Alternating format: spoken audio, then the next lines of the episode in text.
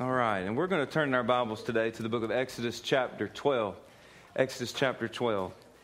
We're going to be looking together at verses 1 through 13 this morning. Exodus 12, verses 1 through 13. We're going to talk about the door of the Passover today as we, um, as we take time to celebrate communion together as a, as a fellowship. Exodus 12, 1 through 13. As, as you're turning there, um, I, am reminded of a story of an older gentleman. We're going to say that he was, he was the wise age of, of 83 years old. And, and, and he, decided that, uh, he decided that he wanted to do something dangerous. He, he wanted to buy himself a Harley. And so he went and he got him a, he got him a motorcycle, a brand new motorcycle, and he wants to take it out on the open road. And he, he wants to live uh, live life by you know by the by the threads. So so so he uh, he goes without a helmet on the interstate, and, and from zero to sixty it happens in seconds. He, he gets that fast. Well, well, then he creeps on up and he gets to 70 miles per hour, 80 miles per hour, and he's really feeling dangerous. And so he gets all the way up to 100 miles per hour on this brand new Harley. He's just flying down the interstate. Well, he's having a good time, the time of his life, when he looks into, uh, into his mirrors and he notices behind him the blue light special. And, and, the police are coming after him. And he got to thinking to himself, you know, he said, he said I, well, I'm 83 years old. I, I, I'm, you only live once. And, so he just, he puts the pedal to the metal. I mean, like he, he goes faster. He gets up to 125 miles per hour. And this old man is, is in a high speed chase uh, with, the state, with the state patrolman. Well, well, he gets uh, he gets a few more seconds down the road, and he gets to thinking. The conviction starts to settle in, and he and he goes, "I I really don't want to go to jail today. Uh, I, am a, I'm a public figure, and if if I go to jail, people around town they're going to see my face in the paper. They're they're not to they're not to like that much at all. And so so he pulls over." Well, the police officer gets out of his vehicle. He comes to the older gentleman and he says to him, Look, mister, my shift is over in 15 minutes. The weekend is upon us. It's Friday. I got, I got Saturday and Sunday off, and I've got plans. If you can give me a good reason for you speeding like that, and, and I'm serious, I, have got to hear an excuse that I've never heard before, but if you can do that, I will let you go free of charge. Well, the old man stops and he thinks for a moment, and he looks at the officer and he says, Many years ago, my wife left me for a state trooper. I thought you were bringing her back to me. the police officer tips his hat to him and he says, Have a good day, sir, and off he goes. you know, some people are, are pretty good at, at talking their ways out of trouble, aren't they? You know, uh, uh, I, am I'm, I'm, not, I'm not so good at it. You, you, think about, you know, going through school and, and, being a child with your parents and things like that. Yeah, I, I, the, my mom, my mom, she, she might have been pretty easy to get by, but she would always say, like, like if, it, if I was in trouble and she, she didn't want to handle it, she would often say, you just wait till your father gets home. And, uh, she never forgot that. she, she, she, always made sure to remind him. And in school, you know, when I, when I would get in trouble in school, I didn't get in trouble a lot, but when I did, it seemed like, like the teacher would always give me that speech about, I expect more from you. And then the punishment, you know, for me would be greater than someone else who got in trouble. But, but it's, it's times it's nice, you know, to be passed over, to escape punishment, to escape uh, judgment, I guess. Spiritually thinking, I am very thankful. Actually, I, I'm eternally thankful that, that, that, that God, my Savior, Jesus Christ, God passed over me in judgment, and instead He placed my judgment upon His Son. And, and, and, He gave His life for me. Christ took all my sins upon Himself so, so that I could live. God passed over us in judgment, and He judged His Son on our behalf. And instead of us going to hell, we get to go to heaven. Instead of us experience condemnation, we get to be a part of His family. Instead of us being slaves, we get to be children of God. And that should bring joy to our heart today. That should bring, bring praise to our hearts today. We're in a series right now, in the middle of a series of messages called The Door.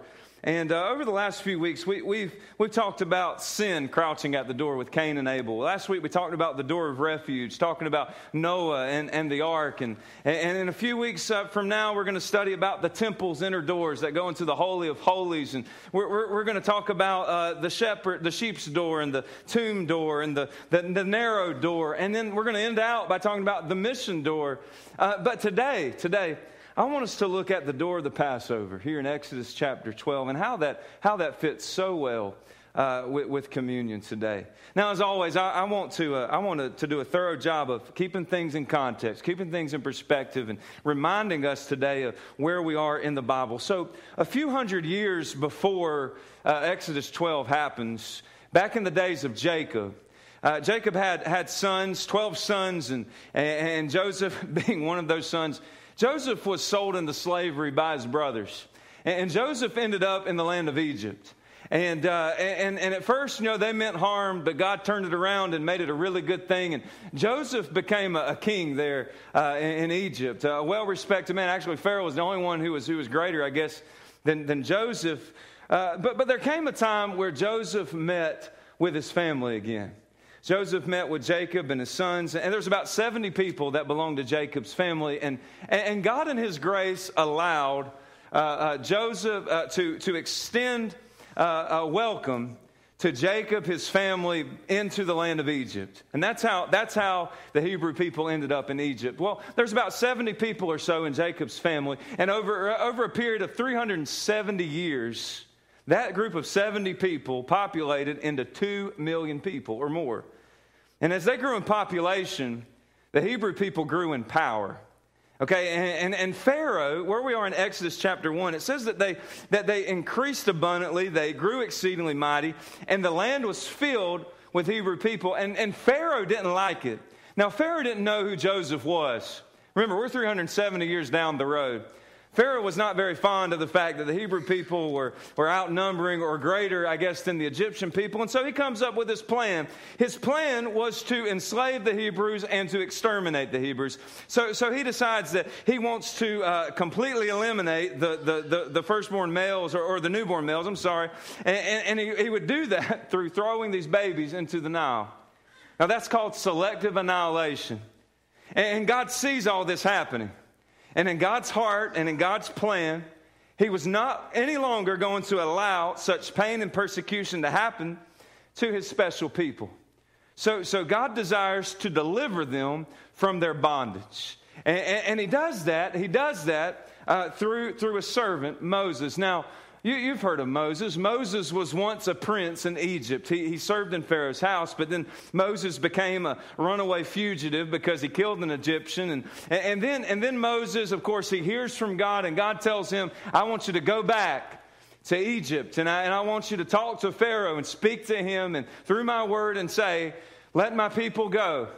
Pharaoh, you've had them too long. It's time for them to be set free.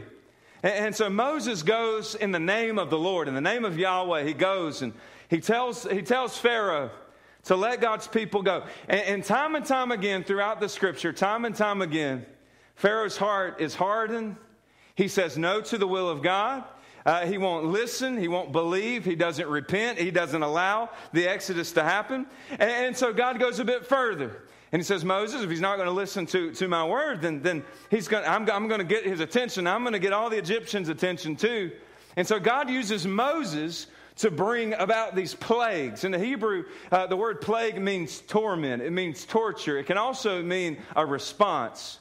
And so God responds to their unbelief by sending all these terrible plagues to hit the land. And so, up to this point in chapter 12, nine hit. There, he, he has the plague that turns water into blood, and, and, then there's a plague of frogs, and a plague of lice, a plague of flies. The livestock in the area, they were diseased, and of course, they die. That means they can't eat. He, he sends hail to destroy their crops. He sends locusts, and, and then he sends a plague of darkness. And, and every plague has a meaning, every plague has a message. And sometimes I think we see the plagues and we're like, oh man, God was really bringing down judgment on these people. It was more, there's way more to it than that. Okay, God sent the plagues to remind people who was in charge. God sent the plagues to uh, denounce Pharaoh's sin and, and his people's sin. God sent the plagues to distinguish the Hebrew people from the rest of the world. And, and then, even more so, God sent the plagues to get the Israelites' attention to, to develop and deepen their faith in God. And so there's more to plagues than, than making life hard on Pharaoh. As a matter of fact, through these events, God was preparing a great work and a great people to get out of that land and enter into the land of promise. But to do this, though, to escape Egyptian bondage, the people of God were going to have to have faith in God.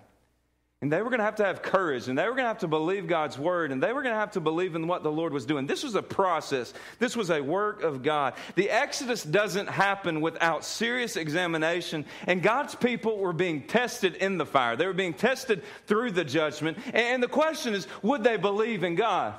Would they trust in Yahweh? Well, here we are in Exodus chapter 12, and, a tenth plague is about to come. And this is the plague of death, the death of the firstborn. And God is about to do something that we have never seen before. He is going to institute the foundation for a relationship with Him. And here's, here's the thing about it for that to happen, for a relationship to happen between God and His people, innocent life was going to have to be lost. Blood was going to have to be shed.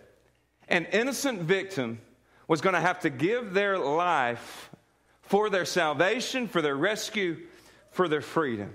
Now, that sets the tone for Exodus chapter 12, verses 1 through 13. So I'll ask you if you would to stand as we give reverence to the Word of God.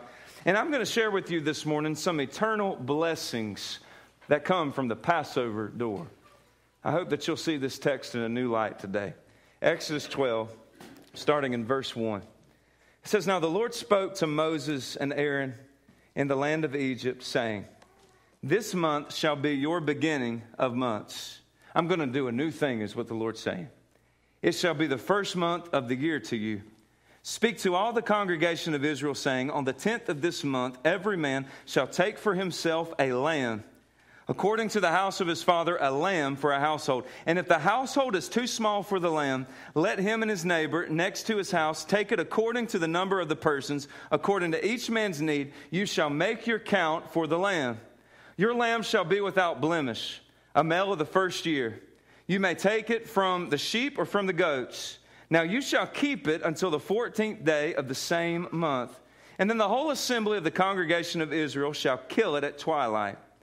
And they shall take some of the blood and put it on the two doorposts and on the lintel of the houses where they eat it. And then they shall eat the flesh on that night, roasted in fire, with unleavened bread and with bitter herbs they shall eat it. Do not eat it raw, nor boiled at all with water, but roasted in fire, its head with its legs and its entrails. You shall let none of it remain until morning. And what remains of it until morning you shall burn with fire. And thus you shall eat it with a belt on your waist, your sandals on your feet, and your staff in your hand so you shall eat it in haste. It is the Lord's Passover. For I will pass through the land of Egypt on that night, and will strike all the firstborn in the land of Egypt, both man and beast, and against all the gods of Egypt I will execute judgment. I am the Lord. Now the blood shall be a sign for you on the houses where you are. And when I see the blood, I will pass over you, and the plague shall not be on you to destroy you when I strike the land of Egypt. You may be seated. Four, four benefits, four blessings, eternal blessings that come from the Passover door. The first one is this. First one is this. We see rescue. The, the blessing of rescue. Now, now, there is a premises to this point. You've got to look a bit further than Exodus 12. Actually, you got to go backwards to understand where I get this theme of rescue. In Exodus chapter 6, Moses goes before Pharaoh and he, and he, and he pleads with Pharaoh to, to let God's people go. That's a command to let God's people go. And, and Pharaoh's heart, of course, is hardened to that. And, and, and, in response, Pharaoh decides that he wants to make the punishment a bit harder on, on God's people. And so, and so people are, are, are, are the, the, the work is intensified, the beatings are worse uh, things got worse for the people, and, and so they got, uh, they got angry with, with Moses. They also rejected uh, Moses' message. And in Exodus chapter 6, verses 5 through 6, God has kind of given Moses a pick me up. He, he's encouraging him here. And God says, I've heard the groanings of the children of Israel, whom the Egyptians keep in bondage. And He says, I've remembered my covenant. Therefore, say to the children of Israel, I am the Lord. I will bring you out from under the burdens of the Egyptians. I will rescue you from bondage. I will redeem you with an outstretched arm. In so many words, God says, I will rescue you. I, I, I see your condition. I hear your cries. I'm your deliverer, I'm your savior. There is a premises for the rescue, a foundation for the rescue. They're in bondage. The Hebrews were in bondage. The Hebrew word for bondage means slavery. And slavery means that I'm subject to a master who has control or authority over my life, and, and I have to do what he says. And I'll be honest with you, in the Bible, sometimes masters and slaves, they had a great relationship. If you look in Paul's letters in Ephesians and Colossians and, and, and in the epistle to Timothy, you know, there, there, was a, there was an understanding relationship between the slave and the master. But in this case, slavery was a terrible thing. And, and, and, I believe it's wrong. I believe it's sinful, you know, for a person to be treated as an object for, for selfish gain. Uh, I'm not for it. And here in Exodus, these Hebrews, they, they were in torment day and night. They, they were slaves. And in the hands of the Egyptians, God's children were being hurt, they were being abused, they were being neglected, they were being killed. They needed to be rescued from their circumstances, but they needed to be rescued from their condition, condemnation. Now, now, notice something about the plague that God is going to send here in Exodus 12, it's going to impact all of Egypt. Right? God wasn't just going to bring judgment on Egypt, but judgment could also come to some of the Hebrews if they did not heed to the instruction of God's word. In verses 12 through 13, I want you to take a look. It says, For I will pass through the land of Egypt on that night and will strike all the firstborn in the land of Egypt, both man and beast. Against all the gods of Egypt I will execute judgment. I am the Lord. The blood shall be a sign for you on the houses where you are, and when I see the blood, I will pass over you, and the plague shall not be on you or to destroy you when I strike the land of Egypt. It is a biblical fact, folks, that some of the Hebrew people would not listen to God's word. They would not honor God's command. We see that in Exodus 6, verse 9. But it's also true that some of the Hebrew people worshiped Egyptian gods. Some of the Hebrew people were guilty uh, uh, of pagan idolatry. In Joshua 24, Joshua told them to throw away the gods of your that your ancestors worshipped in Egypt and, and serve the Lord. So, so the message that Moses is giving to Pharaoh, but also the land of Egypt, is this judgment's coming, death is coming. That is the promise. That is the premise for the, for the rescue. Yes, your circumstances are terrible, but folks, your spiritual condemnation, that's greater than your, than your slave like circumstances. And, and, I've got to share with you today, uh, we, we all, we all have need of rescue, don't we? We, we all do. We all need a Savior. We, we all need a rescuer. Our, our sin is great. As a matter of fact, in, in Scripture, our sin is an abomination, a horrible thing in the sight of a holy God. Do we understand today and do we really know how costly our sin is to the Lord? When, when you look at Romans chapter 6, verse 23, it says that the wages of sin is what? Death. Sin costs life. Sin takes life, sin ends life. Now, I'm a, I'm a sinner.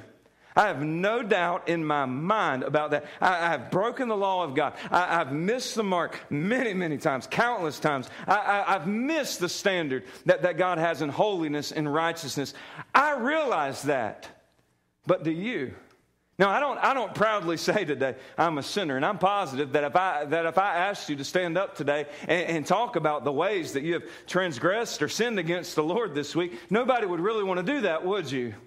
Why is that? Sin is a shameful thing. It's a violation of the Word of God. it, is a factor of condemnation, and because of our sin, we deserve judgment.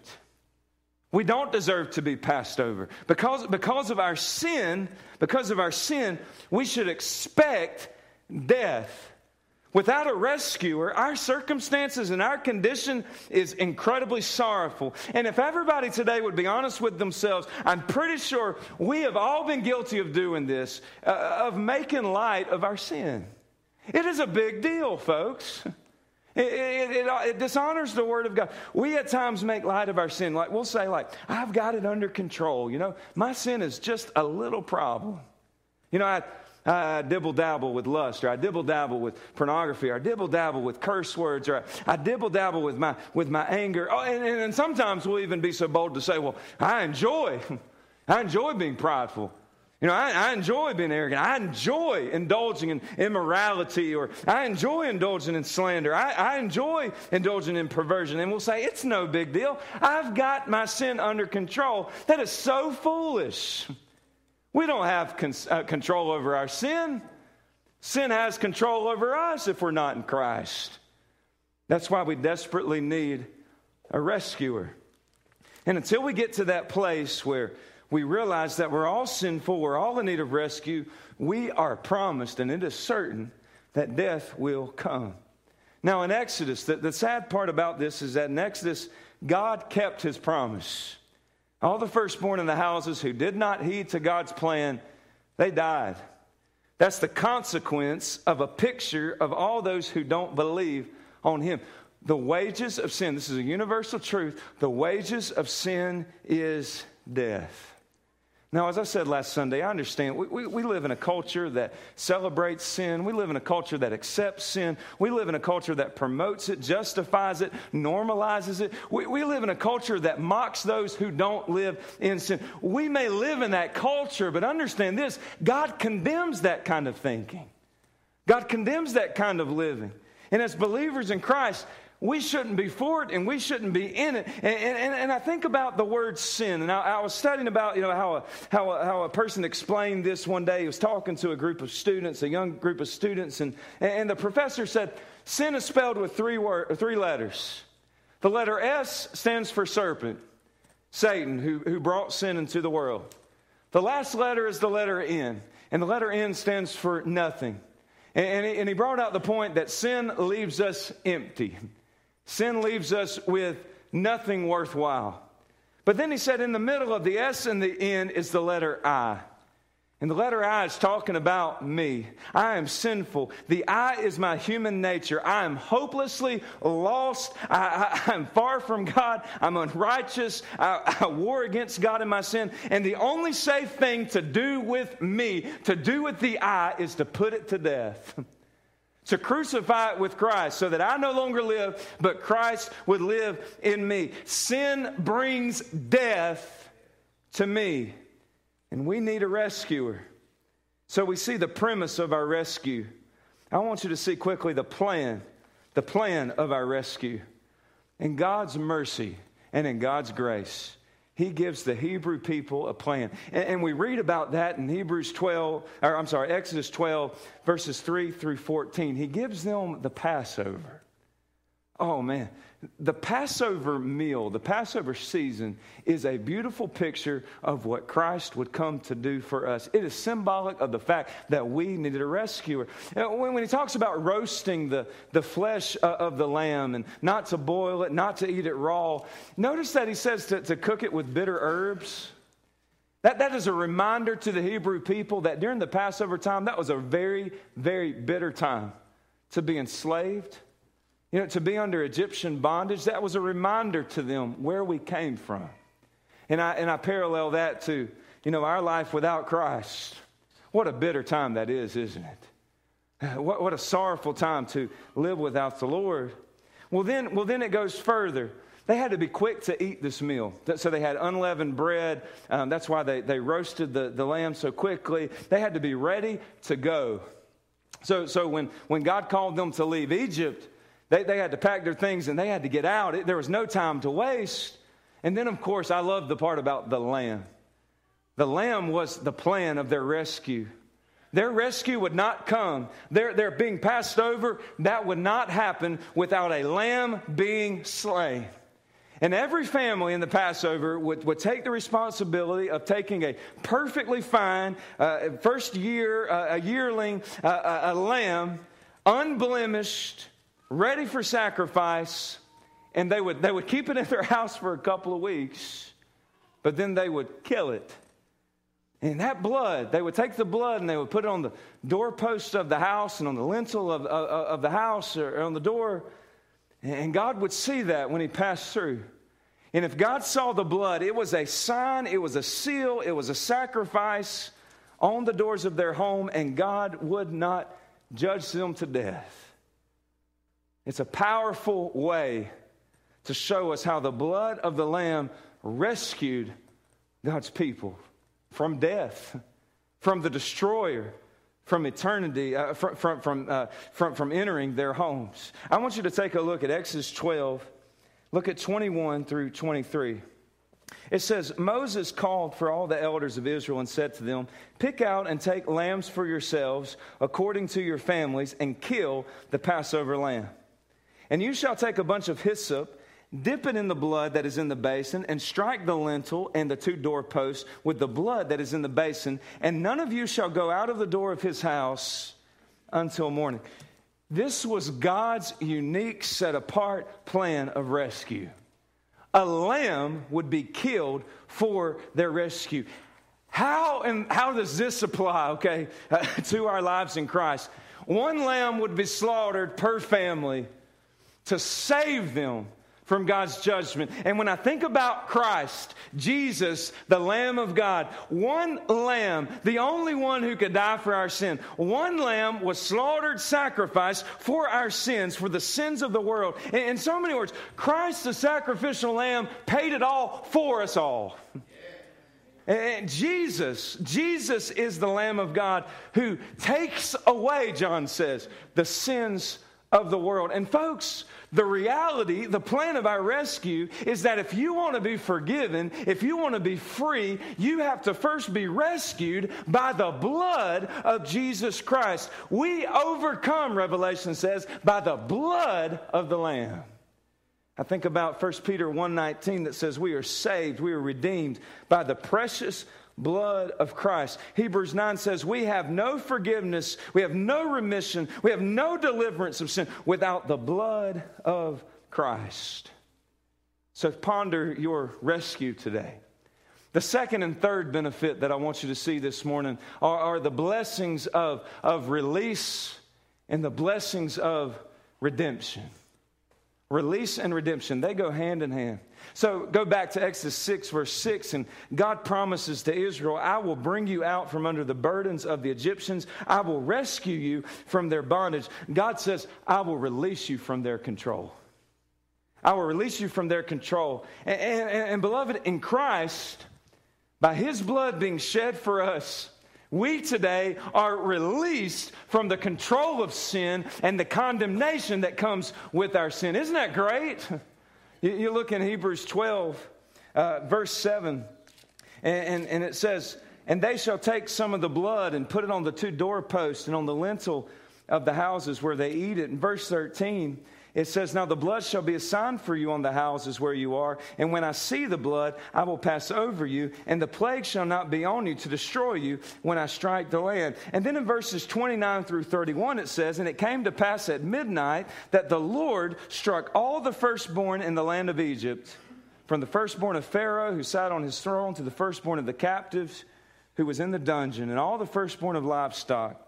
So Pharaoh rose in the night he and all his servants and all the Egyptians, and there was a great cry in Egypt, for there was not a house where there was not one dead. And then he called for Moses and Aaron by night and said, Rise, go out from among my people, both you and the children of Israel, and go serve the Lord as you have said. You need to understand, God didn't just require a lamb, God required a dead lamb. Chapter 12 is one of the bloodiest chapters in all of Scripture. People don't always respect this, this, you know, this part of our doctrine and our faith. A lot of people like, like to think of a clean Jesus on the cross. A lot of people don't like to think about the death of Christ. But you need to understand this today, and we, we all need to be brought to reality of this. Christ died a brutal death for us to be free. He was slain on the cross.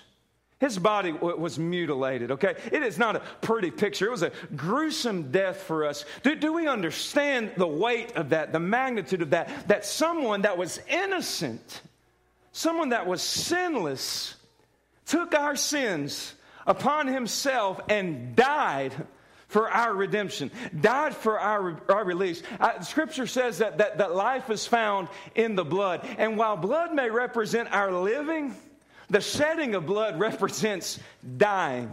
Let this be a reminder to you all today, as it was to the Hebrews, that life was given for their redemption and for their release. Can you imagine being one of the Hebrew people and, and coming to the doorpost of your house and painting blood on the two sides and over the lintel of the house. Can you imagine doing that? Innocent life, even if it was a lamb, innocent life was given on their behalf. And, and you know, we say, well, I was just the lamb, but if you're the lamb, that's significant, isn't it? Something died for them to live. And that blood, God says, is a sign to the Lord that when He sees it, He passes over you. And when Israel saw the blood, it was a reminder that their sin cost a life, that a lamb died in their place, and they were covered and they were passed over. And God did not see their sin when the angel of death passed through. He did not see their idolatry. He didn't see their rebellion. He didn't see their pride. What God saw was the blood. God saw the sacrifice. God saw the seal. God saw the sign. Death had already occurred in that house. Innocent life had already been taken, had already paid the price for their sin. And God was no longer against them, but in mercy and grace, He was for them.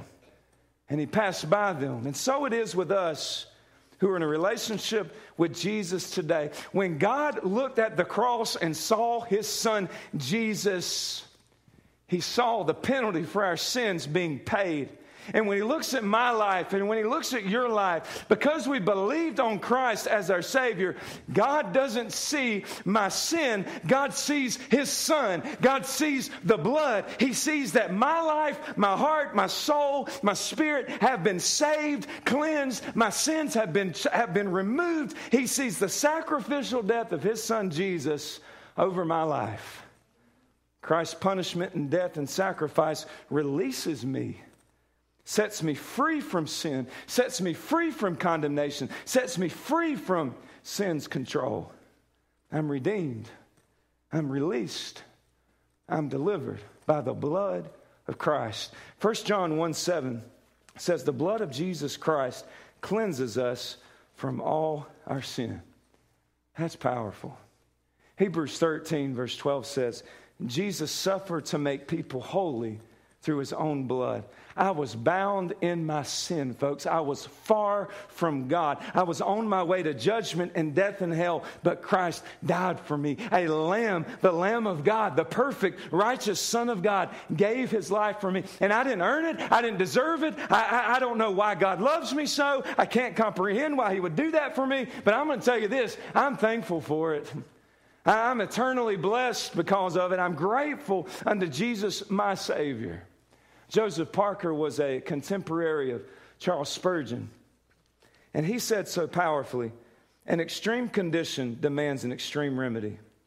Until you see that you are doomed apart from Jesus Christ, you will never truly count his blood precious in your sight. I want to close with this. Let's talk about the blessing of restoration the blessing of restoration. So in Exodus 12, verse 2, when God institutes the Passover, he, he says it's a new day. He says this is going to be the beginning of a new month, a new year.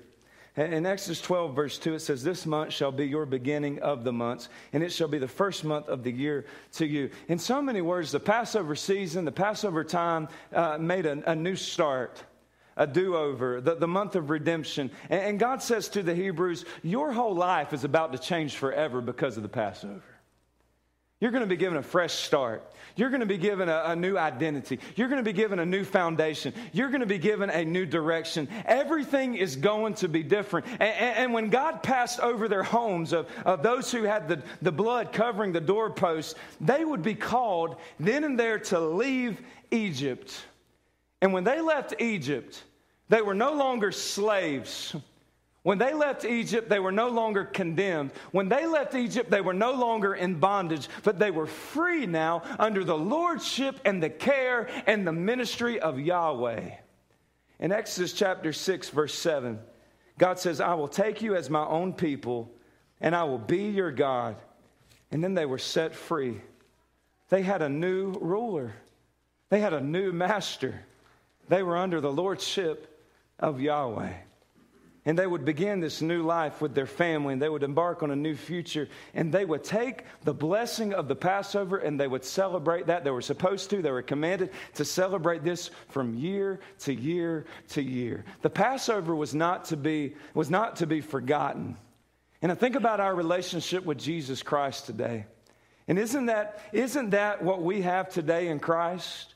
When we surrender our lives and, and our souls and our hearts under Him, when we believe on Him, when we trust in Him, when we receive the free gift of grace and His salvation, we are given a new life. We're given a fresh start.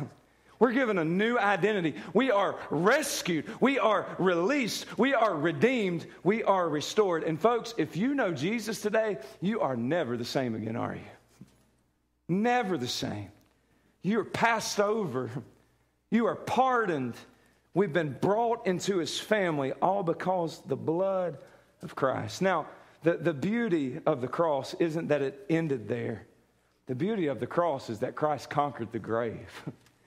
Christ, Christ rose from the grave and he conquered death and sin and gave us life everlasting. And now, now we get to enjoy life everlasting and restoration in his name. And we're not to forget. We're not to forget what Jesus did for us either. And that's why we have communion together.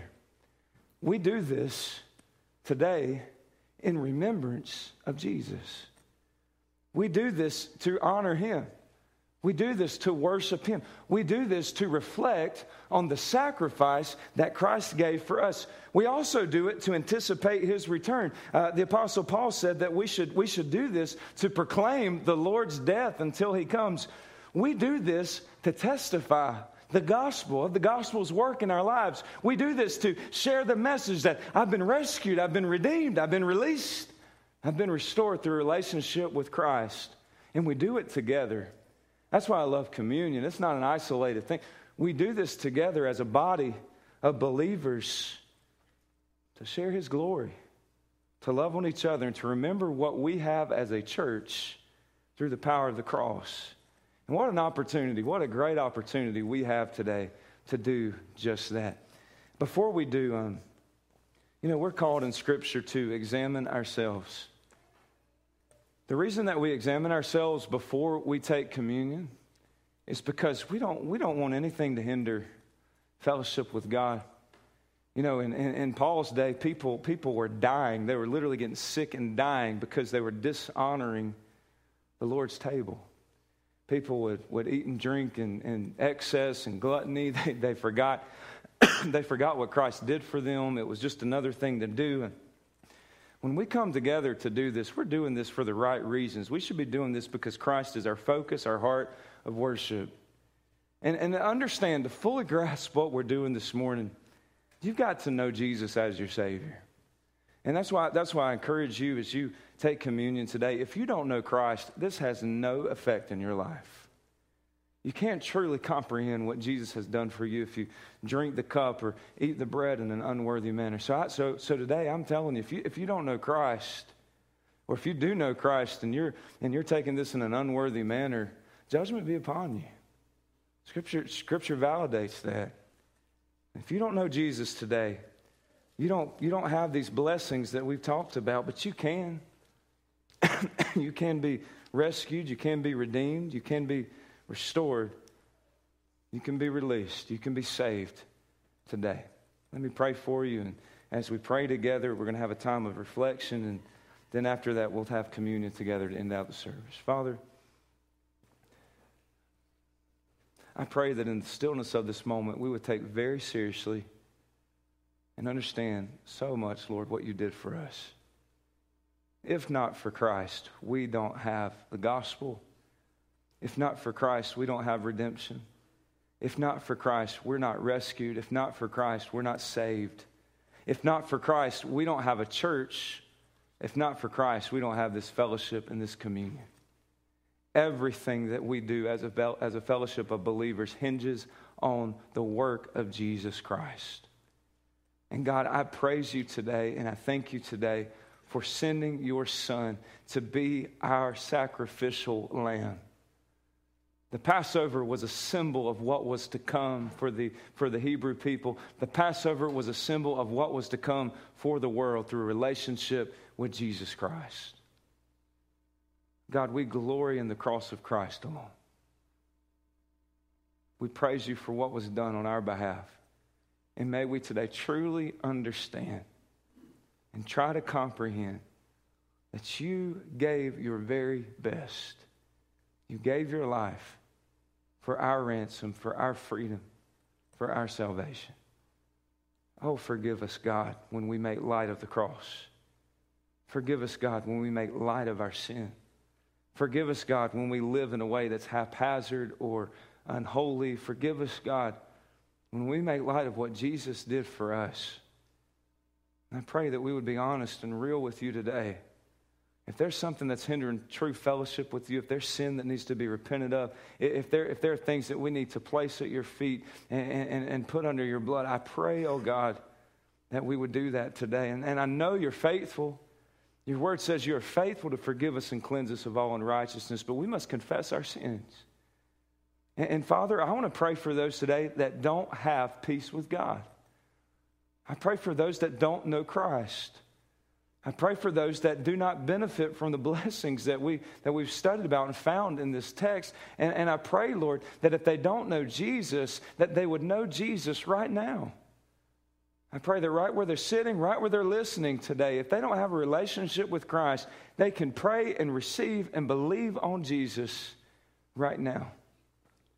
So if that's you this morning and you've never given your heart to Christ and you want to be saved, right where you are, you can just pray with me. Lord, I know that I'm a sinner and I need your forgiveness. I thank you for sending Christ to be my sacrificial lamb. I believe that Jesus died for me. I believe that Jesus was raised to life. I believe that Jesus sits at the right hand of God. And I believe, I believe that through faith, through faith and by your grace, I can be saved. God, save me. I trust in you as my Lord. I trust in you as my Savior.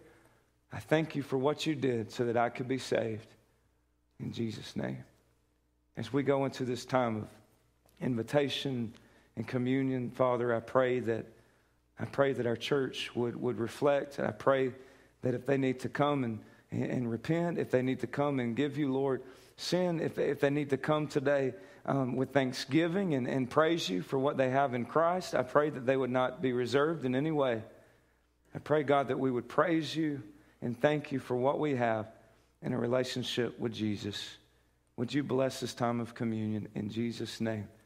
Amen. Would you respond if you need to today in obedience? If you, if you need to come to faith in Christ, if you need to respond to this message in any way, you're certainly welcome to come to this altar and pray. Robbie's going to play as we have a time of reflection, and you come as God leads. Just be obedient.